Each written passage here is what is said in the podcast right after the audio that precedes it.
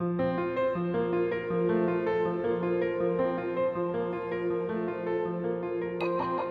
is Inner Healing Paths podcast. Here we discuss the healing of the mind, body, soul, and spirit through a variety of different paths. We have emotional and spiritually minded conversations centering on ancestral healing, psychology, astrology, yoga, meditation, magic, and indigenous spiritual practices of the world. I am your host, Rosa Shetty, and I am so happy you are here. Welcome.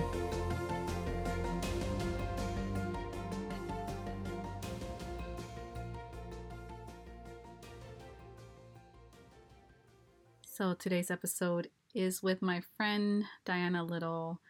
She is one of the most real, genuine souls I know. I want to thank her for coming on and sharing her story, sharing about her journey. We talked about the healing path of psychedelics. We talked about specifically psychedelic assisted therapy. We talked about having spiritual awakening and tapping into higher levels of consciousness and healing. And it was such a rich and juicy interview. I know I learned a lot, and I know you will too. So, without further ado, here's the interview take a listen. Okay, thank you, Diana, for taking the time to be here on my new podcast. So, before we get started, I want to give a brief introduction to our listeners just so they get to know a little bit more about you. So, Diana Little became a licensed marriage and family therapist in the state of California in 1996. Since beginning her master's program in 85, she has worked extensively in addiction treatment and multiple psychotherapeutic modalities. She has an extensive knowledge of psychedelics and their psychological benefits. This learning was founded in her graduate school work, which focused on the study and practice of transpersonal psychology, and looking forward to finding out more about that. She says her greatest learning is from her own personal experience. And both personally and professionally, she is very much deeply rooted in Buddhism and humanistic psychology. So, welcome, Diana. Thank, thank you for you having for, me, Rosa. Yes, thank you for coming on. I'm so happy that you're here. So, tell us a little bit more about how you discovered your calling to to do this work that you do? Ever since I was a tiny baby, I wanted to be a counselor, a psychologist, something of that nature. And I'm mm-hmm. exaggerating mm-hmm. slightly, mm-hmm. but I do come from a long line of drug addicts, alcoholics, bipolar disordered, all kinds of, mm-hmm. you know, imperfect human beings yeah. um, with pretty serious problems. And mm-hmm. so, like most children, you know, I want to fix the family. Right, right. So that's where my work began and my study began was in trying to navigate a highly dysfunctional and violent family yeah. system. Almost that included drugs and alcohol, as I mentioned. So yeah, um, trying to process your own your own stuff, your own in your family. Right. Yeah. Exactly. Okay. And where um, are you um, from? I was born in California okay. and um, moved a great deal. Um, my parents split when I was eight, and uh, my mom married my stepdad, and we moved to Indiana, Massachusetts, and then New Jersey, um, which is where I did my college and grad school work. Was at mm-hmm. Kean College, now Kean University, mm-hmm. Mm-hmm. Uh, Union, New Jersey, and um, so that's a little bit. That's where I come from, and I came yeah. back to California in 1990 Mm-hmm. Um, and that's where I began to pursue my license as a marriage family therapist. Okay. Oh wow! So you just ha- you have so much experience. I mean, I didn't realize that you've been doing this. I like almost thirty five years, right? I mean, in this yeah. mental in the mental health field. Yeah, Start, grad school started, and that's a whole sort of a miracle story of how mm-hmm. I got into grad school as easily as I did, and into the program that I did. Yeah. It was like doors just opened. Boom, boom, oh, boom. wow. I barely had yeah. to knock. And as I said, I always wanted to be a therapist mm-hmm. in some mm-hmm. capacity. uh, so yeah, when I started my grad program in 1985, and that was in transpersonal psychology, as you mentioned, Mm-hmm. um, which was just the most perfect fit for my own interests Yeah. and inclinations, and it Mhm. just was, you know, coincidental or meant to be, you know, however Yeah. you want to look at it. Yeah. Okay. So yeah, that's when my work started was and 1985. can you tell us a little bit more about transpersonal psychology and just what does that involve? Sounds so interesting. Yes, I love transpersonal. You don't really hear it talked about very much. It certainly does still exist. And, um, you know, in recent years, the word or the, um, the prefix trans has come Mhm. to mean a lot of different things, you know, Mm, and as it tends to have a, Yeah. you know, it seems to be sexually or oriented in Mhm. its meaning. And in this case, not at all, although, you know, certainly encompasses every aspect of our humanity. Um, so it was um, Maslow in his hierarchy of needs actually added beyond um, self actualization. Shortly before he died, he added another Mhm. level, which he called transcendence Okay. which is to indicate the evolution or transcendence into an even higher level of consciousness Mm, beyond self actualization. So it takes the knowledge of the self Yeah. And expands that into a greater consciousness, a universal consciousness in which we are all connected. We are uh, responsible for our personal evolution as well as Mhm. the evolutions of each other Yeah. and Wow. um, Mhm. that also encompasses work with psychedelics and you know Mhm. any other sort of modality that's going to Yeah. facilitate that transformation that higher higher consciousness and Okay. um, and very much in alignment with my also predisposition to buddhism so i started Yeah. studying buddhism as a teenager Mhm. and declared myself as buddhist at some point in my 20s i think Oh, okay. So very early, perfectly. yeah very very early on. Yeah. raised Christian and I was very Mhm. uh, devout in that belief. Um, but I always had more questions. Christianity Christianity is very faith based, Mm-hmm. Um, where Buddhism is much more experiential and much more Wow. addresses yeah, I never thought about it like that, but yeah, Mhm. you're right. Yeah. yeah, and it addresses suffering in a way that um, Mm-hmm. Christianity never really addressed for me. Mm-hmm. You know, having faith wasn't enough for me. I needed to have knowledge and experience. Okay. Okay. And and that's the part that um, the going into transcendental psychology or transformational, sorry, transformational psychology. Transpersonal. transpersonal. sorry. Yeah, don't feel bad. Like nobody's like, what's that? You know, but it's it just it, it just kind of like you said just fell right in alignment with what you were already searching for and in life and and the healing that you were searching for I mean, it was kind of a miracle. Uh, the, uh, the short version was that before I went to grad school, working with my bachelor's in psychology, Mhm. uh, I got a job working in a methadone clinic in Newark, New Jersey. oh and this was how long ago So that would have been 1984. okay yeah A very prophetic uh, number, right? So, in a methadone Yeah. clinic in Newark, New Jersey, I think I lasted a month Mhm.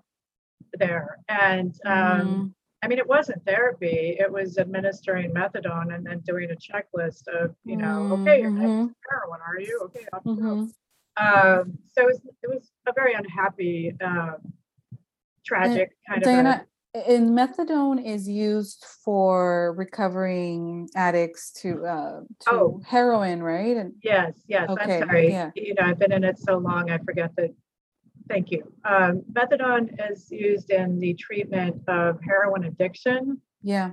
mhm, Um, it's a substitute addiction, and it's an, in fact a much stronger addiction. It's much a harder addiction to break. Uh, but methadone is legal, so heroin mm, addicts can get methadone to sort of yeah, hold them over, but it has a very low success rate. I don't know, Mm. frankly, any heroin addict who has actually gotten sober using methadone, though they might be Oh, on methadone really? for many, many years, and they may be much more functional Mhm. and they call it methadone maintenance. But they, I'm sure there's some case where someone actually has gotten sober, but very, very unlikely. Okay, okay, yeah. Well, thank you for that explanation. Thank yeah, thank you yeah. for asking. So that yeah. compelled me mm-hmm. to go to grad school. And so I went back to the school where I did my bachelor's, uh, Kean College, now Kean University in Union, New Jersey. And I just walked into the admissions office and said, you know, do you do you have a grad program in mm-hmm. psychology by any chance? And they said, Well, yes, yes, we do. Would you like a full scholarship? I oh, yes, I would. That's and amazing. It was incredible. Would you yeah. like a a little uh, job at the college counseling center for a stipend? Oh, and, yeah. and so, oh my God. So yeah. I began working in the college counseling center, doing my graduate studies. And um, in two years, mm. I completed my master's, and then I already had this two years of clinical experience. Mm. Mm-hmm. While I got to do that while studying transpersonal psychology. Mm which just it was a yeah. perfect, you know, synchronicity of events. Right, right. Oh, wow. So how did you get uh exp- or how did you get familiar with psychedelics and and and the and can you tell us a little bit more about the about psychedelics in general but it just how did you get started in that and yeah so how did that happen well uh, i will be completely honest with you and as I already mentioned, I come from a long line of drug addicts and alcoholics. And in my own um, struggles with depression, mostly depression, some anxiety, because you know who doesn't have some anxiety, who doesn't have some depression. Mm-hmm. Uh, but I was very deeply depressed and codependent, also coming from the environment that I came mm-hmm. from. Right, right. So looking for remedies, um, and I did find Buddhism very early on as well. And some of the Buddhist teachers of that time did also talk about the psychedelic experience. Oh, um, okay. really? That's interesting. Yes. Okay. Uh, and like Jack Kornfield comes to mind. He mm-hmm. writes quite a bit about that. And, mm. you know, there are others too. Mm-hmm. So in college, for doing my bachelor's, um, I did stumble across some of the writings of Timothy Leary. And Timothy okay. Leary, who now I have learned much more about, he was kind of a shady character and had connections to the CIA. Believe oh.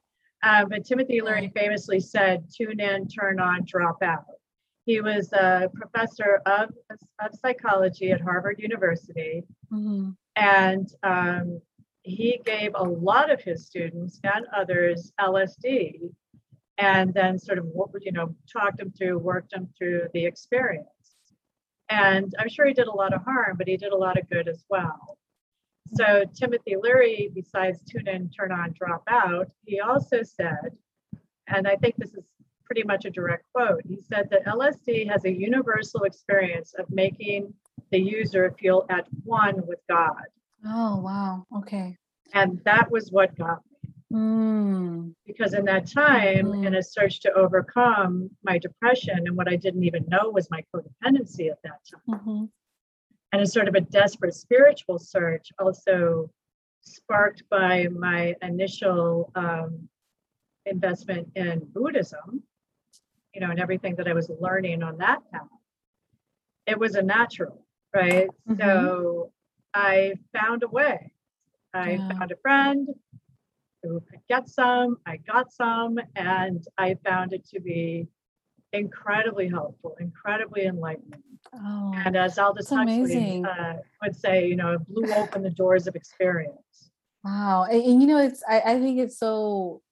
I think it's the ideal way to come honestly to come into psychedelics is to experience it yourself right yeah. to not just read about it if, from an academic perspective or as a therapist uh, you know to, but to actually experience that to go through that journey to do the healing and it, I, I, think that's the best way to even be introduced to to this field yeah. of psychedelic assisted therapy yeah yeah and um, i you know in retrospect how wonderful would it have been to have a real guide in that process um, however you know i did you know find my own way and i did learn so much and definitely made some mistakes you know and there were definitely periods of mm-hmm. time when i was probably abusing it mm. and for all of the enlightenment and you know sort of revelations that it provided for me you know truly like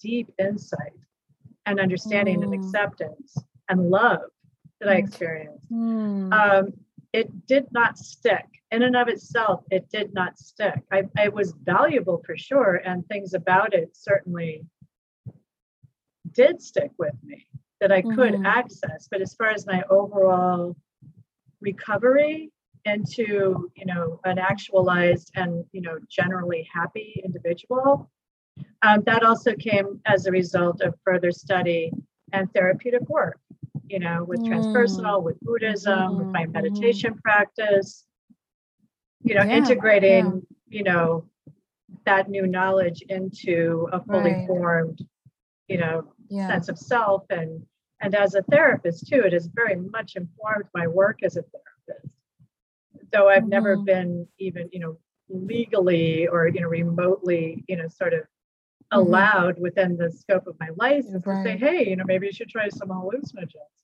Um, but it has still right, right. informed my practice where I understand people's experiences yeah. on, on a but, different level. You know, the field is changing though. I mean, who knows how it's going to be in the future, but I definitely, even the interest in psychedelic assisted therapy or yes. just psychedelics in general, I feel that is pointing to that shift and yes. openness to many other ways of healing because that the truth is and that's why you know i, I call this this podcast uh, inner healing paths because there's so many different paths that lead to healing and and ultimately it is a journey um, and through our journey um, we are at liberty to to choose and make decisions about what we feel that we need at different points in our in time in our life eh, because it's going to be different right what you need now might be very different than what you will need 20 years from now but but nevertheless you're still healing right you're it is still a lifelong journey i mm-hmm. believe you know it's it's a journey not necessarily a destination i know it sounds cliche but it really mm-hmm. is right yes so I, I eh, so when you mentioned diana that it didn't stick what part of it did I mean, so i guess what did stay with you? What, what part you feel that you you've been able to hang on to and it has helped you to this point? Is there a, a eh, eh, just in concrete terms like what did you feel that helped you the most from your own experience with psychedelic? That's a really good question. I the as i said you know in my and you know my dive into Buddhism because I found it, you know, much more directly addressed um, my own personal suffering and the suffering of humanity. Uh, my hallucinogen experience, as with my meditative experience, brought me so quickly, though. Meditation takes mm. a long mm. time. Meditation takes a lot of practice. And I do believe that that is an essential, it's definitely an essential part of my path, has been. Mm-hmm. Um, the hallucinogenic experience brought me right there, right then. Okay. And so, so I had. Um, what do you mean, like right there, like in in that state of mind, like an out that alter state of mind, just brings up what? What specifically? It gave say? me access to higher consciousness in a way okay. that was so clear and so real. Hmm. And this is, um, I believe, uh, one of the great metaphysical truths is that hmm. we will never be able to put the absolute truth into words. Oh. Absolute understanding, knowledge, consciousness, call it what you will, mm-hmm. cannot be translated into words. It's an yeah, experience. Yeah, I believe that. Absolutely. So having the experience, I have that knowledge. And then a lot of the integrative work is sort of trying to, as best possible, put it into words so that it can be more accessible to others, you know, mm. using it as, you know, therapeutically, and to remind my own self, you know, oh, but remember that. Remember that experience of being there, of knowing this, and breathe and tap in. And so it facilitates a much quicker access, I guess, mm, that okay. conscious connection where I know I know, and I also know I can't really put it into words. Right. You, you can't unlearn or unknow what you've already what you've experienced even though you can't put into words but it was this transcendental experience right that it just right. shifted and changed things within you to your courts and and i and when it comes to and you mentioned earlier there's things that didn't stay and that didn't stick. And yeah. that it, was it things that you wish you were hoping to heal through psychedelics that it just wasn't it just didn't do that for you? Or it just it just over time it just lost its power in that regard?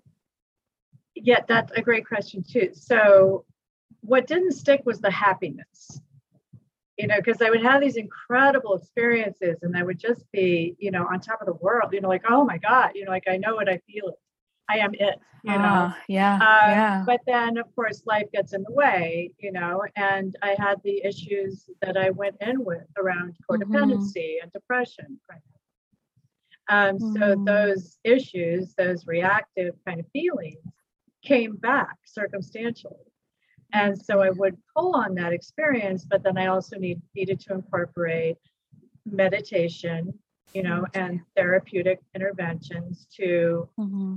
make them more sort of solid within myself, mm-hmm. you know, and then at some point I, you know, I can't tell you the day, the time and place, but at some point there was a real shift. I'm like, oh, I'm okay now, you know, this I never have to go there again. Mm. I never have to be that depressed, that mm. reactive, that okay. codependent. Those tendencies are still in me, mm-hmm. but they've become such a small part, almost a memory, you know? Mm. So that's wow. what I mean. They didn't stick. Yeah, no, it but was, that that that makes sense. You know, I, I uh, in my own personal practice with with clients, I do uh, parts work um, internal family systems which talks about just the the fact that there's there's different parts within us that and these parts have their own personality their own agenda sometimes and they they're there to protect us.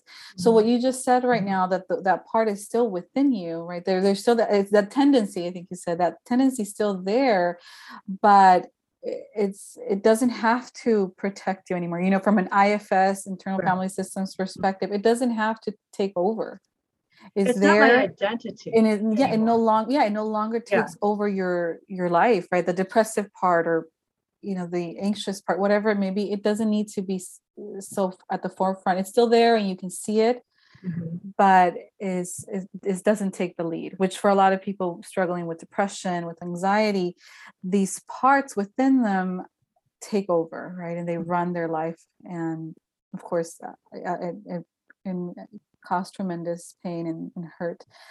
So yes, yeah, and, and um, in the same kind of vein, um, pun intended, you know, mm-hmm. it's an addiction to this right this identity, this uh, mm. you know, this neuroses. You know, mm. it, it, becomes mm.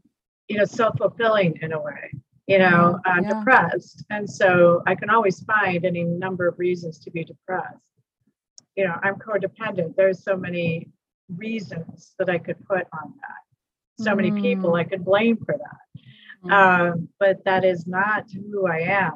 And it's not my identity anymore. Mm. And, that, that's part of healing too, right? To mm-hmm. be able to to have the the privilege to say that right because when you're in it in terms of the deep depression you, you don't even know that's an option right you don't right. even know that you have that part within you that you can just put you know uh, that you can talk to and put to the side and you know and, and, it doesn't have to take over your life. Like when you're in it you you don't have that perspective. So part of healing is to have this perspective that you that you just shared and to say i have i i can control these elements of my life. I do have a say. I do have a choice to a certain extent. Well that that's an interesting point you know the control thing. And this i would say is very has been very mm. much revealed to me through mm. this work Okay. That is not a matter of control. It's a matter mm. of acceptance. Oh, I like that. Yeah. Okay. I so like I can't. That. Yes. Yeah, I can't control my depression. Mm. Um, but I can accept it. Mm-hmm. And by accepting it, I can work with it. Mm. I can hmm. see it for what it is. Yeah. Like yeah. Quite no, clearly yeah. as like an aspect, as a reactive emotional state that I get into for you know various reasons, mostly mm-hmm, people mm-hmm. related, but not necessarily. Could be environmental. You know, there's all kinds of things we could get good and upset and depressed about right now. Yeah, yeah. Mm-hmm. And truly, this work has kept my head above water. Mm. You know, mm. to recognize that there is, you know, that this is what I can do, and this is where I am at, and this is the help I can provide. You know, and that keeps me afloat. You yeah. know, but it is not control, and that's a very mm. significant and delicate shift. Okay, so it's coming to a point of acceptance, right? Of yes. oh, yeah, yeah. Oh, and so, I think it was Maslow. I think it was mm-hmm. Maslow that said nothing, nothing changes but through acceptance. So all of our resistance, which mm-hmm. is mm. futile, resistance is futile. Mm-hmm. You know, we can say no. Certainly, no is much more powerful than resist. By the way, that's a separate conversation. Um, but acceptance creates a condition for change because then we can see clearly what it is we're really working with. Mm-hmm, mm-hmm. We're trying to control it. If we're resisting it, if we're putting it in a box and up on a shelf, yeah, yeah, no, it will absolutely. only grow stronger. Yeah, yeah. What what you resist, right? Sometimes it just it persists. It keeps it keeps coming up. Yeah, that's right. Yeah. Uh, you know, I want to go back to something you you mentioned earlier with um, you, you mentioned how at some point it became too much you were do you it was almost addicting that you know that journey with psychedelics and and, and that brings up for me just it's interesting because i i think a, a lot of times people don't realize that part they just think of the the you know the the healing you know it, it's it, because it's promoted in that way right that you can access these yeah. these uh, these spaces within yourself and higher consciousness and tap into all of this wisdom and you know so you you it's very easy to to just lose sight of the other as the shadow side of it right the mm-hmm. other side which is um, it's still a drug right and yeah. and because you have there is so much good that can come out it can be also very addicting and so i so thank you for bringing that up because i don't think people uh, yeah. especially in the, because it's new and there's so, so much so much you know going around on this people are curious and this is i think this is a, the reality that this happens right you mm-hmm. get you get addicted to this well in a sense and um, and yes that is a very important point and you know as i said i was on my own mm, you know mm-hmm. i mean and i was studying transpersonal psychology that's mm-hmm. once i mm-hmm. got into grad school but i was right. well into this oh. before grad school yeah yeah you know just in my search and it definitely did get out of hand. Um, I was young and um, searching and, you know, having a ball also, you know, was also sort of like a party thing. Yeah, yeah. For me too. So I got way more experience with it because I was just left to my own devices you know there was no such thing as a guide not that i knew of there were shamanic yeah. guides you know people doing right, right. you know sort of peyote ceremonies mm, and uh, mm-hmm. ayahuasca ceremonies mm. and parts of the world and you know probably even not that far from me but i had no knowledge of that right right or i certainly would have gone that way okay so i was you know kind of a bit of a wild child i was also very young i started college when i was 16 Oh my! Oh, I didn't yeah, know that. so the first time yeah. that I tried acid, I think I was 19. Oh. So you know, yeah. I mean, I if I'd had you know better guiding and supervision mm-hmm. or whatever, it, mm-hmm. it, would not have been quite so reckless. Okay. Um, you know, and then there were other, you know, it was peyote, and there was um, mm. uh, you know psilocybin, and what know, is so, peyote? Peyote is, is a cactus. It's is it, cactus. I think I've heard it peyote. Is it Spanish, yeah. right? It's Spanish. Sí. Okay. ah, yes, I've heard of that. I've, I've yeah. Okay. Yeah, and there are, I mean, there are subtle differences, I'm sure, in how it affects the, the brain and the psyche, and you know, but mm. generally speaking, people who have tried lots of different hallucinogens will say that they do tend to bring you to the same place. Mm and um, you know some are more ritualized some are cleaner okay. than others for sure mm. um, but so yeah so where i kind of went sideways with it was due to the circumstances mm. and my own suffering making me so desperate in the search you know okay. and then once i found it you know, I became extremely enthusiastic about it Mm, and then overly enthusiastic about it. But then just, you know, by the grace, you know, my lucky stars, um, however you want to call divine intervention, Mhm, Um, I was very well protected. And I can mm. see looking back at many points when it could have gotten very bad. Oh, okay. Um, but just, you know, again, by the, you know, the grace, yeah. I am not yeah. an addict and I've never been. So yeah. I have nothing to account for that other than good luck Yeah. because my family Yeah. genetics. So when it did start to get, you know, particularly dodgy, I just naturally drew back from it. Mm, you know, like, okay, Okay. that's enough of that, you know, okay. and pulled back. And then getting into, you know, my own therapy and, you know, deeper into my Buddhist path and and then into my own professional practice as well. All of this has contributed, you know, to stabilizing all of that experience and preparing me to use it to help others you know yeah. and um, so and as you mentioned it is becoming more acceptable and right now in the state Mm-hmm. of california there are mdma trials that are happening Mhm, mhm. I've um, and that, there yeah. is as you know we talked a little bit about there is ketamine assisted psychotherapy Yeah. and yeah. um, that one is fully legal and approved and and, there's am- clinics, right? There's Yes. ketamine clinics uh, that you can just, yeah. I mean, if you meet that criteria, you can actually pay, right? I don't think it, our insurance is covering that uh, now. No, not No, that i right? know of there may a lot be of these some are cash, cash Yeah. Yeah.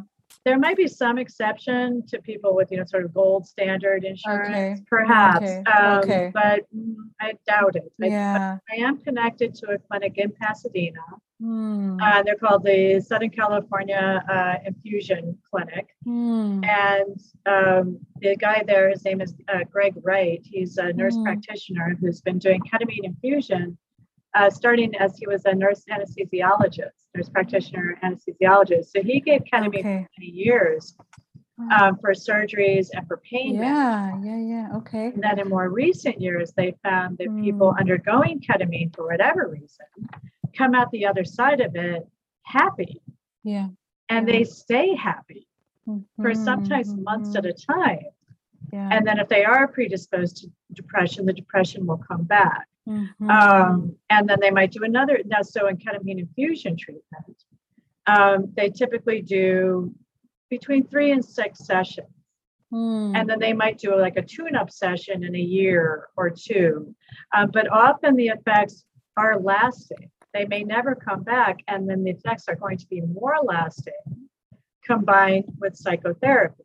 Of course Oh, you know, yeah, you yeah, have- absolutely. when you can talk about it Mhm, process it mhm, just as that solidified you know my own experience and learning mhm, it will for these patients as well. Yeah. so i'm very excited about moving forward with ketamine infused yeah, uh, yeah, absolutely. psychotherapy Especially because that's right now what what is available, right? What we can- Exactly. if We for can for that. patients that want to look into this is something that is is is uh, that that you can't that it's illegal. You know, at least I don't know if every everywhere, but at least in California, right? Yes, in Yeah. California and many other places as well. I can't Oh, list off the states, but it is completely above board, legal, supervised, um, Supervised, that's and the key. safe. Mhm, and mhm. safe.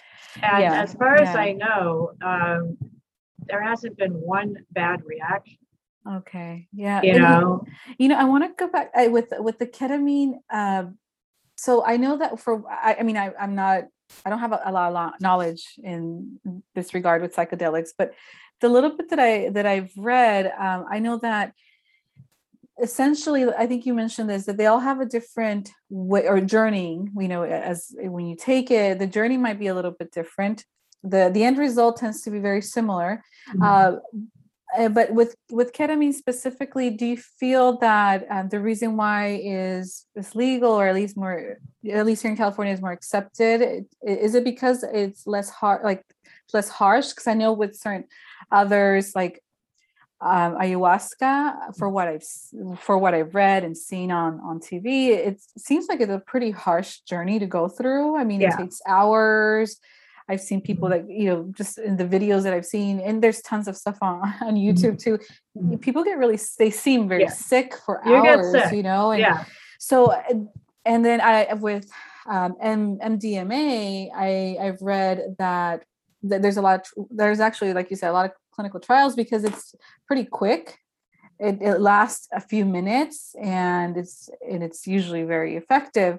Um, so but I don't know the intensity of it in those in that time frame. I don't know if it's it could if it's too intense. But with ketamine, is it would you say that it's less um, harsher, intense? Is it is it a gentler approach to mm-hmm. psychedelics? Yes, and uh, what all has gone on to make it legal in the state of California, I honestly do not know. Um, okay. I, I know there are many hoops, and they've been working on it for a long time.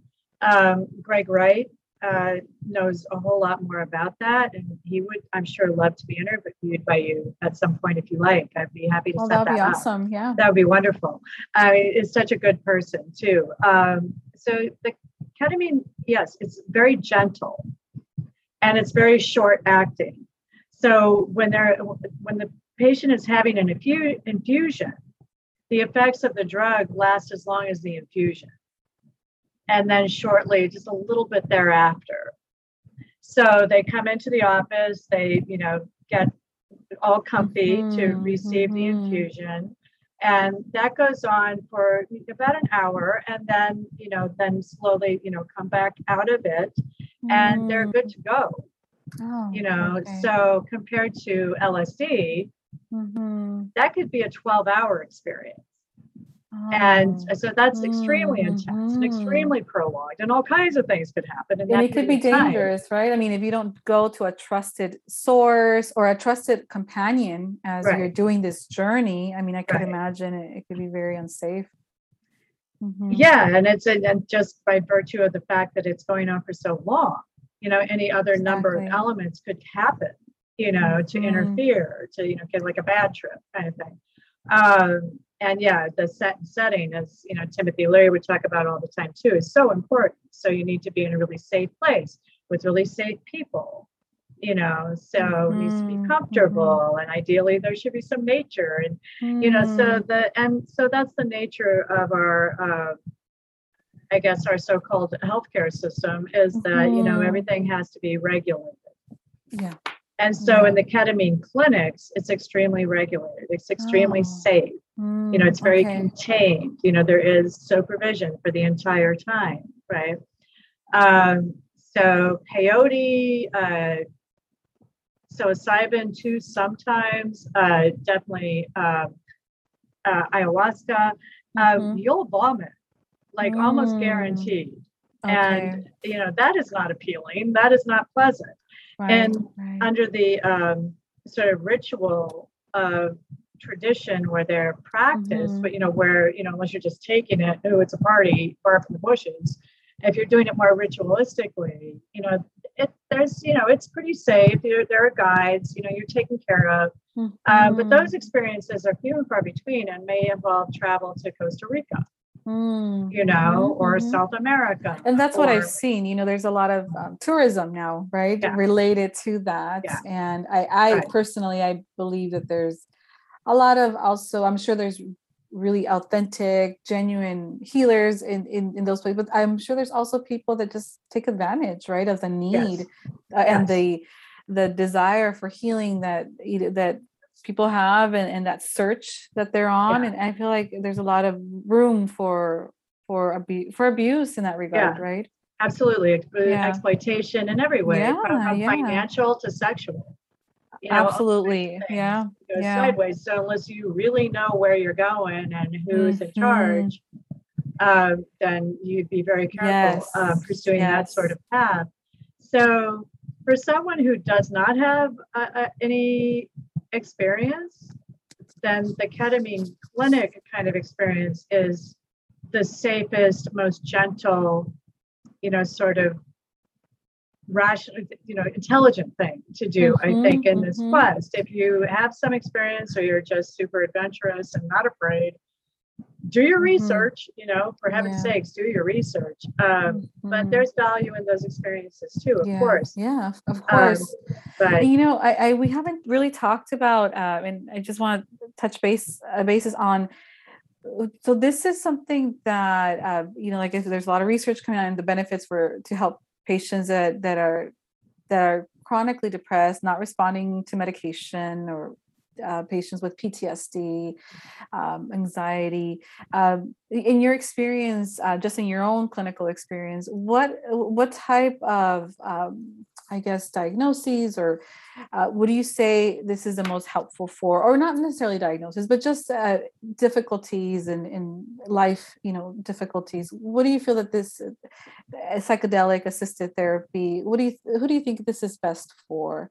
Because I, I get the sense that this is not for everyone, right? So just you know, someone experiencing depression for the first time um, you know it's uh, you know i just so i mean unless there's of course a chronic uh, history of trauma and you know it's just coming out now because maybe they, they just had their baby for the first you know first baby postpartum and all of this comes to the surface which could happen right? But i get the sense that this is for those and correct me if i'm wrong but I, for those that have been on a journey that have tried other things and nothing really sticks like you said nothing is really working or no, nothing is giving that lasting change that you look or sustained change i don't know what are your thoughts on that um, well i agree uh, i think with what, what you're saying and um, it's definitely not for everyone and here's mm-hmm. another uh, famous timothy leary quote he says don't give Cadillac drugs to a Volkswagen brain, you know, and which is uh, not to demean anyone who's not yeah, interested in no, psychedelics at all.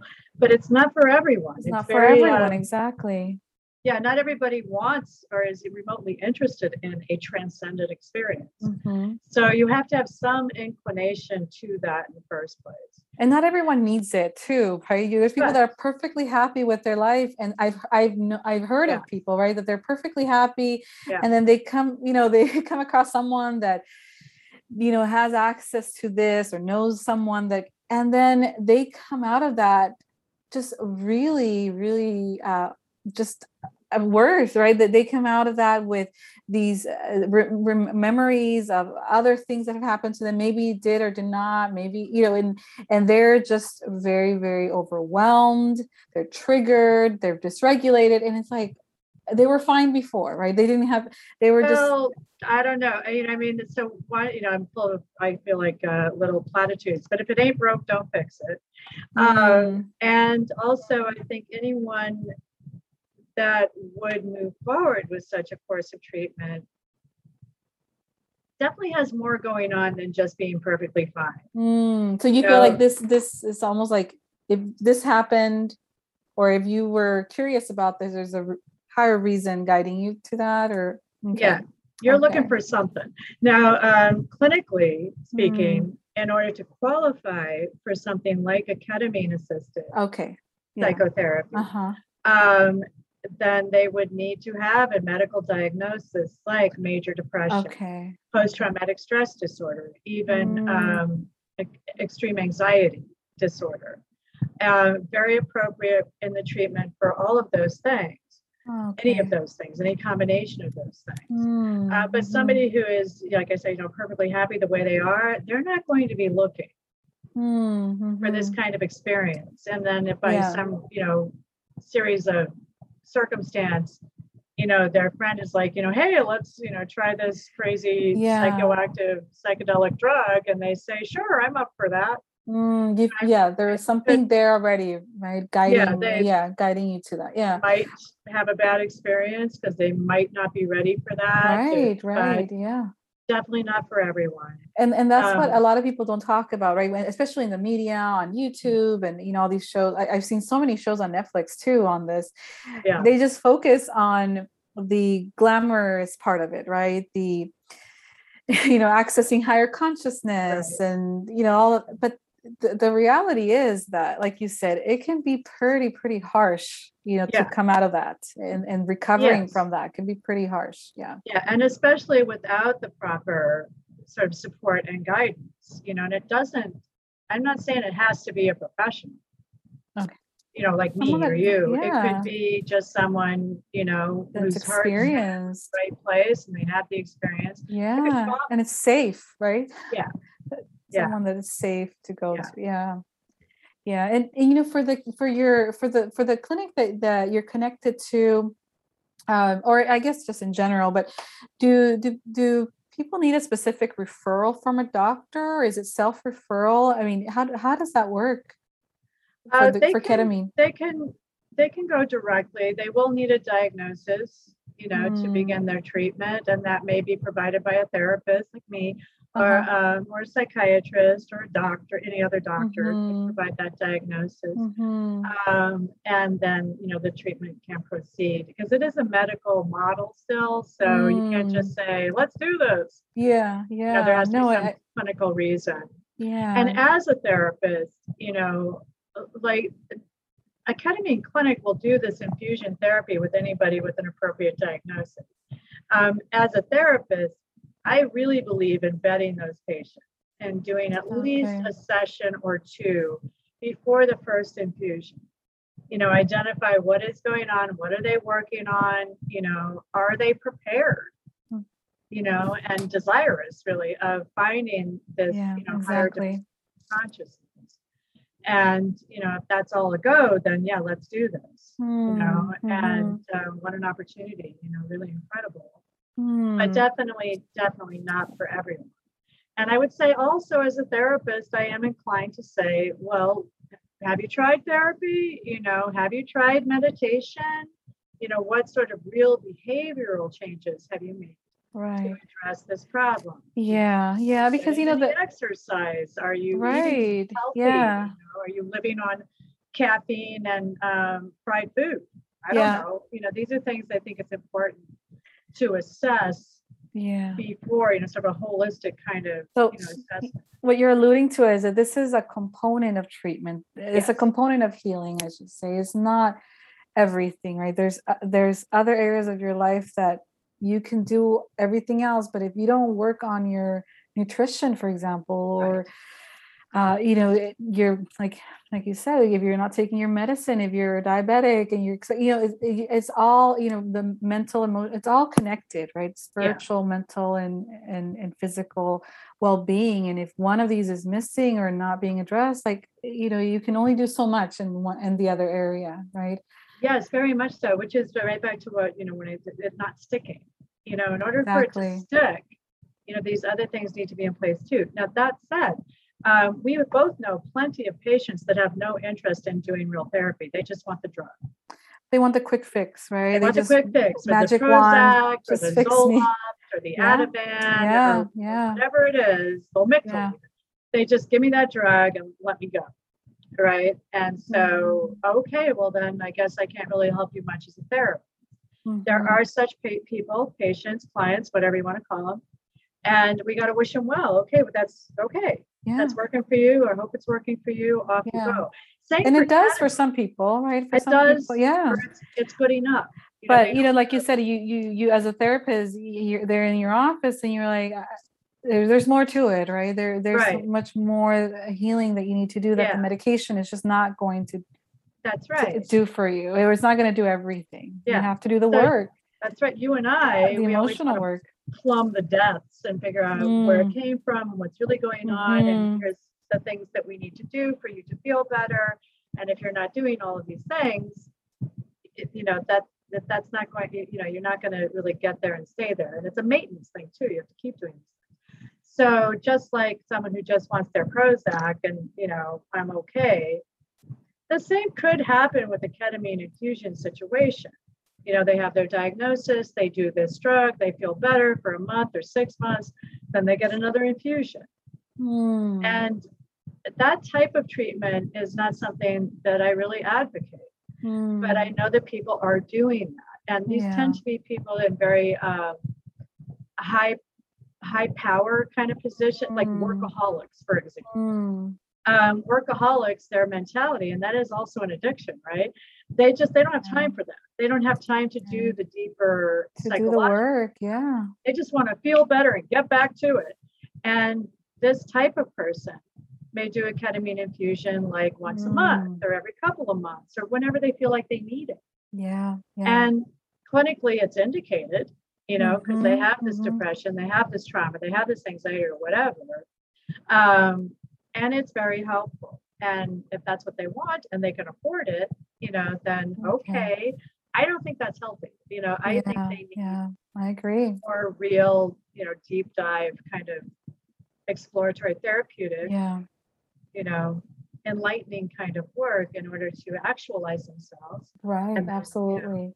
to be Yeah. And, and um, Diana, as in your role, uh, uh, you know, as a as a psychedelic or ketamine assisted psychotherapist, um, in your role, how does what do you actually are you in the would you would you be in the room with them as they're doing going through this process, or is, does this something that they do afterwards or in between sessions? How does how does it work? And just for fellow therapists out there that are interested in doing this, just just to get an idea so what what is your role or maybe there's different different approaches to this Um, yeah, I mean, I would say sort of any of the above in a way, um, Mhm. depending on what the patient wants and needs. okay You know, so they want someone with them before, during, and after the actual infusion session. You know, that is certainly a- appropriate and acceptable. oh okay. Um, where I feel like what really needs to happen is at least one to two sessions beforehand or more, Okay. depending Yeah, on the patient yeah. and Mhm. then begin the infusion process. Being there at the time of the infusion is not that important because the Mm. nurse is there and you know they're not Mm. necessarily going to be talking at all. oh so they don't okay got it Want the physical support or they don't, you know, it's it's to not, feel safe good- yeah It's not necessary, but it might be. okay okay got it Um, I feel that you know the before and the after. Yeah no I, You know, and the after might not even be until the next day or the next week. Mm, you to know, where they maybe make some notes, do some journaling Yeah, about their yeah. experience, things that come up with them afterwards, to then be able to process. yeah to be able to process that because i could imagine uh, uh, there's i mean if for the whole purpose is to to have these shifts you know these emotional psychological or spiritual shifts within you so you can feel better so i'm sure there's so much processing that happens right after a, after a treatment that how do you contain that? I mean if you don't have therapy do you like i don't know for those that don't have a therapist do they journal? You know i mean i, I can't even imagine another way to contain this the the the aftermath of this the emotional and, and spiritual you know aftermath of all of this or so, I mean, I'm sure some people don't need to, right? There's some people they don't can want just to. a, just- yeah, and they don't want to. They just they can just get up and, and go. But I mean, I'm thinking of the way I am. I know I'm Right. I I process through talking, and Yeah. I would need to have that. So I can't imagine someone not not having that support afterwards. Yeah, no, me neither, you know, and I mean, even just for example, over the many years of, uh, you know, getting dental work done, I would um, always opt for nitrous oxide for my dental work. Mm, which is another extremely powerful uh, hallucinogen that I believe would be very appropriate for this type of therapeutic oh, work, wow. which is not approved for that. But you know, at the Hmm. dentist office, you can get it for your dental work, and it does induce this, you know, extremely transcendent kind of experience. huh. Um, so even after just doing that over So the years, interesting. Uh huh. dental work, a filling or a crown or whatever, And any um, dentist can do this. not any dentist. Oh, they have okay. to be they have to be licensed and they have to be willing. You know, not all Ah, dentists will Interesting. Okay. do that. Um, but I'm a big advocate and huge fan. I mean, it Mhm. makes dental work a breeze, and Oh, uh, wow. Okay. and you come out the other side with like, wow, you know, well that just happened. So even That's amazing. I mean, I, I, I just with with a lot of trauma, uh, patients with specific phobias and traumas related to. I mean, it's such a huge, huge uh, uh, uh, need for that kind of support. There's so many people that have they don't go to the dentist for years yeah, it's it because of this fear or trauma. That's right. It dentist. Yeah. completely changes the experience, right? Okay. Thank you for Um, sharing that. Oh yeah, and so after those experiences, which don't happen every year, you know, but Yeah. Yeah. um, since I discovered that was a possibility, you know, Mhm. that's a thing you can have, um, then I would come out the other side of that needing to talk about it and Mm. share it. And um, to sort of you know try to attempt to remember some of those things and as i said before having that experience of well what was that i can't quite put it into words but i was there you know i could feel it i could see it i know it yeah um, mm-hmm. so just being able to share it on that sort of you know very undefined yeah. kind of level has been so helpful and meaningful yeah so yeah i don't know why anybody would except like i said like a workaholic you know mm-hmm. or just like a, or maybe they've got a bunch of kids and they just don't have the time they can't you know just go go right go. right yeah i mean so yeah or sometimes they just don't want to deal with it right it's too too much to even so it's that's right they just compartmentalize and they they put it away forget it yeah, yeah yeah and yeah for some of the real you know trauma stuff sexual abuse especially mm-hmm. um, childhood sexual abuse especially um, mm. there is an inclination to just i just want to forget about it mm. i just want to feel better and forget about it and it will help to do that um, but my personal belief and experience is that that work needs to be done around mm yeah for no. true healing you absolutely know, I mean, it might absolutely. be good enough and i need to accept that good enough is good enough mm-hmm. and let go of my control issues. Mm-hmm.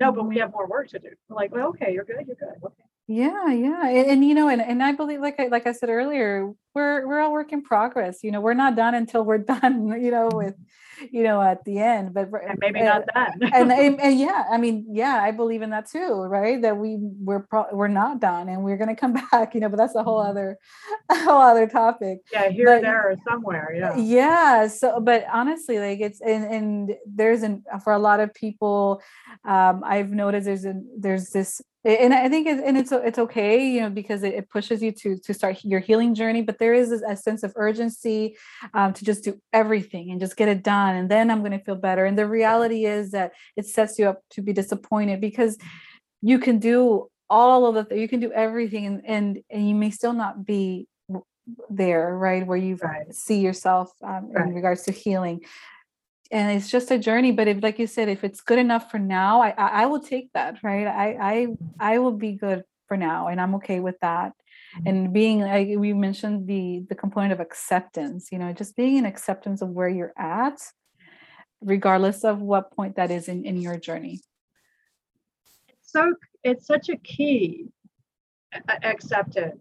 And mm. and it's also for so many humans that is that's where our resistance really digs in mm. is that i think you know somewhat our nature our defense mechanisms you know maybe it's a caveman thing mm. that if hmm. i deny it then it doesn't exist mm. don't talk to me about accepting my abuse hmm. you know and because there's a, it's just a misunderstanding of what it really means yeah. you know yeah, yeah. and this is what is really facilitated by these therapies is peeling through the resistance into mm. the true acceptance where it's really okay. Yeah. You're already okay.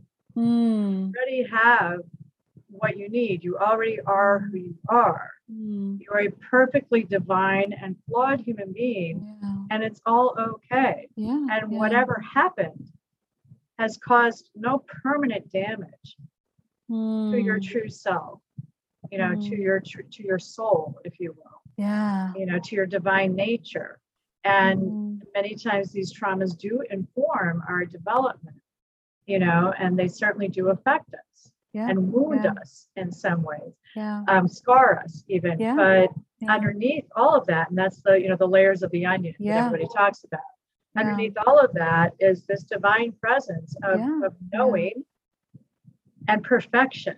Yeah, you're you're you know? you're you're already inherently good, whole, perfect. You know, when you like you said, when you peel the the onions and you get to that core, you're the source of who you are. You are you are good, right? Mm-hmm. You are good. You're whole, and and and you're nothing. You know, I think just deeply, I deeply believe what you just shared, and and yeah. Thank you for for those words um, because that's it resonates with me in my own belief about life, you know, and humanity in general. Yeah, and when you know when used properly, um, safely, you know we can peel back those layers you know with with rapid success mm. you know where if we're just sort of hammering away with sort of cognitive behavioral and mm. you know mm-hmm. Yeah there's only be. so much that can do right? There's only yeah. so much anything can do there's limitations right. to everything. That's why it's it's important to to take what what helps you from one approach take it go with it and then see what else is out there right to continue your journey and uh yeah. Yeah. Yeah. Yeah. Well thank you so much diana for coming on and sharing your knowledge and all your wisdom. I really appreciate it um and and it's my if, pleasure i'm yeah. so sorry hold on one second sure Okay. Sorry Oh no, no worries. So Diana, if um, if our listeners want to learn more about you and and just read up more about your work, um, how can they find you? How can they connect with you? Uh, so I have a website or a web page. Actually, it's still in development, but it's it's not too bad, and I can be reached there uh, by by email, mm-hmm. and uh, that's dianalittle.com.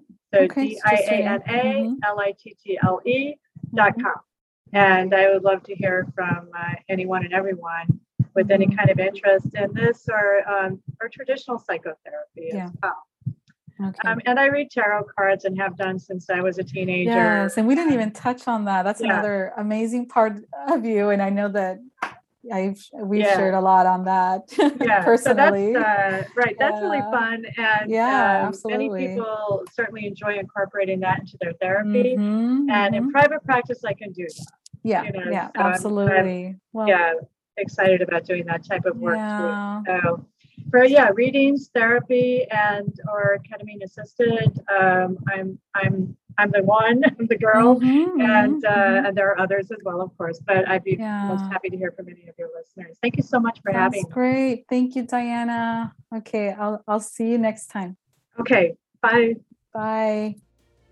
I hope you enjoy this episode. I hope that you found it healing and nourishing to your mind and soul. If there's a friend that you think would benefit from listening to this information, please share it. Share about our podcast. If you feel called to, please leave us a review, as this really, really helps boost our presence here in Apple Podcast and it makes it easier for others to find us. To stay up to date on new episode releases and special events and projects that I'm working on, you can follow us on Instagram at Inner Healing Paths Podcast. And you can subscribe to my newsletter by going to my website, which is rosashettylcsw.com. And I will include this information and links in the show notes. Once again, thank you so much for listening, and I look forward to sharing with you again next time.